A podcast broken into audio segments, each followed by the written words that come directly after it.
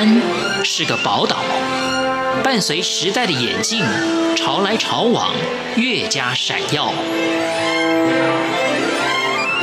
欢迎收听《潮台湾》，发现台湾的美好。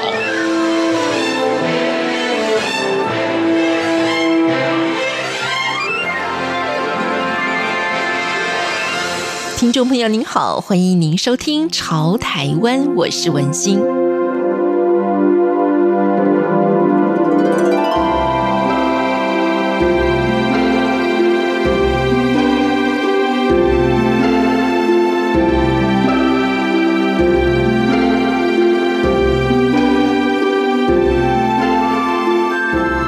在今天节目当中呢，为您请到的是心理学家，也是生活教育家郑时延老师，跟我们一起分享啊，在佛经当中的智慧，怎么样能够用在当下，并且运用在我们的生活当中。其实呢，大家对于郑时延老师的作品啊，还有老师在很多的演讲当中跟大家一起分享在佛学当中的经验啊，大家对于郑时延老师都非常的熟悉。不过，我想。想在呃书写这种跟佛学有关的书籍的时候啊，怎么样让一些并不是在宗教信仰上啊也接触过佛学或者是学习过佛法的人，抛开一些宗教上的束缚啊，仍然能够从这个佛学当中去学习到生活的意义跟生命的本质。我想书写的方法是非常的重要，怎么样来透过一种书写的方式让大家都能够轻松的阅读，或者是呢很容易的来进入佛法的世界。佛法哈可以说是一种呃生活的艺术。那么因为我自己研究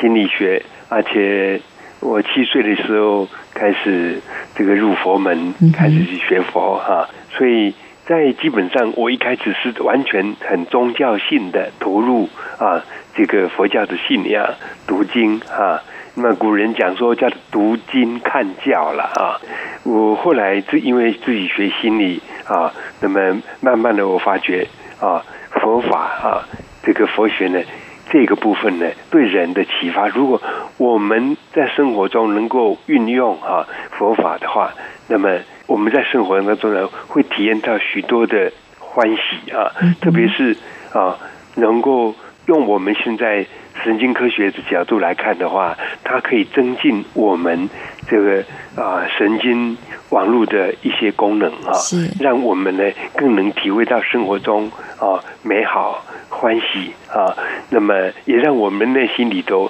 呃烦恼哈跟障碍减少啊。那么人能够把这个心哈，这个呃保持着一种清醒的、清新的一个状态的时候，那么生活中的内容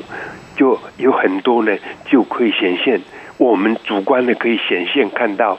更多的正向的那一面，我们自然而然的呃有比较好的。一种喜乐欢喜心，也有比较好的一种创意啊，即便对我们的生活和工作，也让我们的整个情绪上感觉到比较安定来生活，让家人，让我们跟我们相处的这个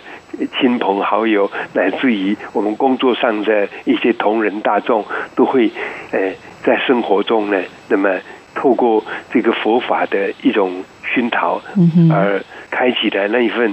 啊慈悲喜舍的这样子的心啊，但是最主要的就是，当一个人心安定下来了以后，我们去实践啊，比如说我们愿意呃每天有一个时间让自己啊做个定课啊，然后有个时间静坐一下，有了这样子的一个行动去行持的时候，那不久在研究上许多的研究报告，有的只有三个月。有的人啊，几个月，他的整个人生的态度哈、啊，就开始有了一个新的一种这个领悟哈、啊，觉得在生活当中呢，感受到比较多的喜乐，感受到比较丰富的那一份这个情怀，这就是我觉得我们不见得一定说用这个佛教这样一个严肃的名词来谈这个佛法。就是用科学，用日常生活，我讲都可以呃产生这样子的启发。那我个人呢，是因为我在七岁的时候到了去雷音寺，在雷音寺那边呢，也受到了一些这些熏陶。那么慢慢的，我觉得我的生活呢，似乎很容易看到生活中这个点点滴滴的喜乐，即使面对着一些辛苦的工作哈，或者是面对的一些以前的时候经济生活是很困难的，那么我呢，也自然而然的会从那里啊看到了许多啊，体会到许多那些欢喜跟希望。这佛法就是这么样的，这么样的奇妙。我有好多的朋友在跟我讲说，看到我他就开心。我说为什么？他你怎么常常都是满面笑容？我说我我不是装出来的，是在生活中，我看到某些东西看起来都喜欢。我甚至就在树底下休息一会儿，一片落叶掉下来，我看到那片落叶在飘的时候，我还保存着那个童心呢，会去把它接下来看一看啊，觉得很可爱。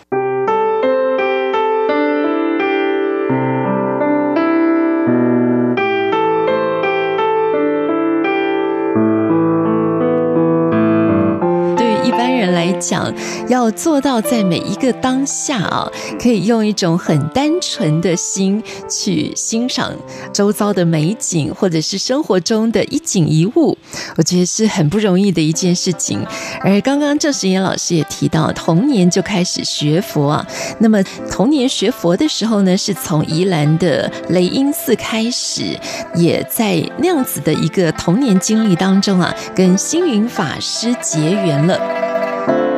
跟星云大师结缘的经过，是因为我是我母亲带我到雷音寺拜佛，因为当时我母亲呢得了肺结核，在那个时代呢，肺结核呢是没有特效药，说的不好听一点，就是说等于好像很容易就会放弃。那么这个有一天呢，有一位懂得命算的一位高人啊，我母亲跟他请教的结果，他说。你没有办法活过三十岁，但是呢，要懂得造命，而不是宿命。那他就建议我母亲带着我两个人，啊，他说你一定要到佛寺去学佛，不是庙，是佛寺才可以。我们就这样子啊，一个妈妈呢，变得干瘪的手，牵着一个七岁的小朋友，然后就这个走了六公里路。然后从乡下来到宜兰市哈，嗯到一个佛寺，然后那就是我们开始啊接触佛法的那那个机缘。但妙的很的是啊，我去了以后呢，因为我知道我是要去啊，希望能够求佛菩萨能够保佑妈妈。但是这样子的一个动机呢，到最后就变成我很愿意认真的学佛，让佛用到我的生活上面来。我母亲也一样。他也变得很开朗，而且很自在的。他是一个很有智慧的的一位这个修行者。回首前尘往事，哈，我们起先是从信佛、拜佛啊、学佛，但是事实上是在行佛。我母亲有时候这个年老了，她还是那么保持着那一份开心的态度，而她的手上老是拿着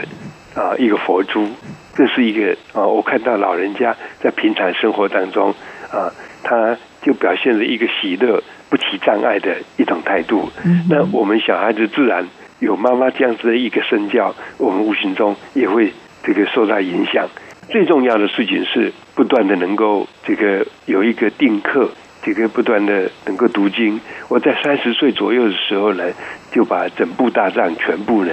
把他请回家来啊！我觉得我很特别的地方。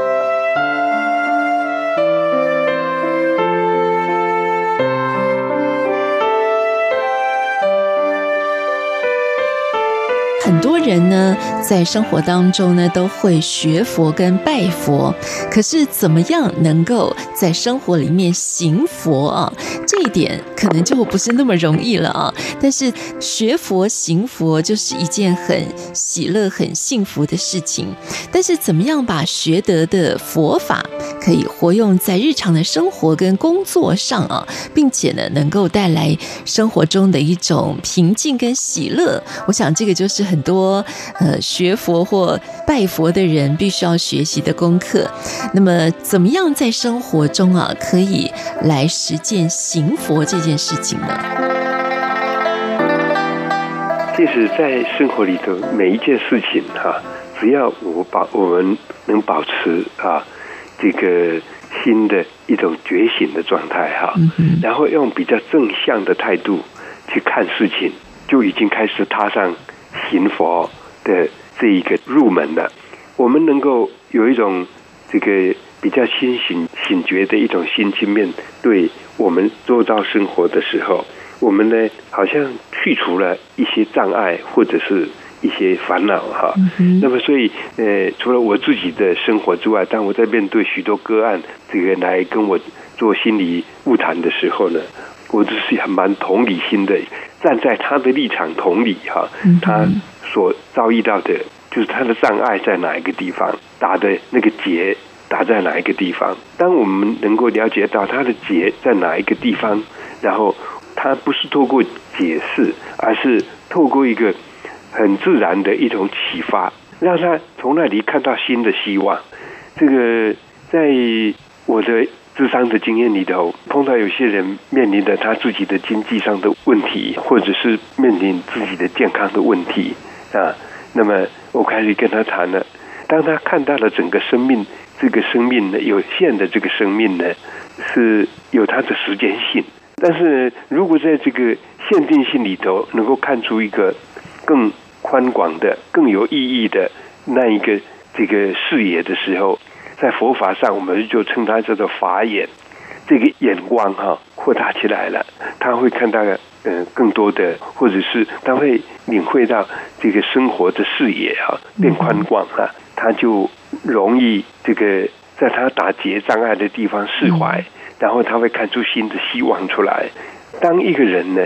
变得比较正向，变得宽广，变得又有新的希望的时候，那么这个人，那无论是在工作或健康，或者是这个在他的一个平常生活的窘境里头，就开始有了很好的调试能力。那我们称这种调试能力叫做般若啊，佛法上称为叫般若，也可以。直接把它翻成说，它就叫做智慧。这个智慧不是一般的那个助力测验的那个智慧，这个智慧呢是一个啊，可以让我们脱离种种烦恼哈，然后呢，又可以看到我们这个永恒的那个如来慧命啊，然后呢，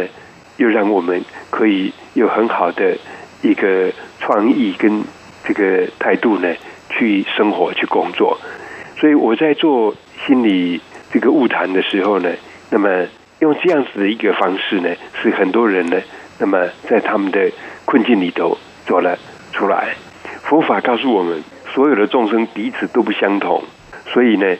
它叫差别因果。但是虽然都不相同，有差别，但是呢，却可以从这个地方呢，产生了平等因果。就是每一个人虽然不同。那是差别，职业工作都不同，那是差别因果，但最后都会在那个地方产生，开启了自己这个事无量心啊，开启了一个对社会的贡献，开启了智慧啊，那么走出他自己这个圆满的的人生出来，这就是佛法。所以行佛乐活的意思呢，也就是在表达这件事情。当一个人能够去行佛的时候，他就慢慢的就会在他的不同的。那个角度不同的这个处境里头，在那个地方开展出来。佛法不是在一个比较，佛法之美是每一个人在他的自己的差别的情境当中，有了一个新的开悟，看出了新的希望，真正能够乐活。能够乐活的时候，他就有创意，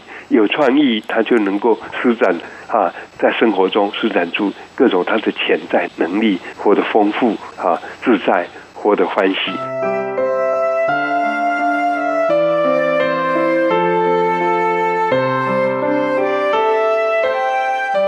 我是文心，谢谢听众朋友您的收听，我们下次空中再见。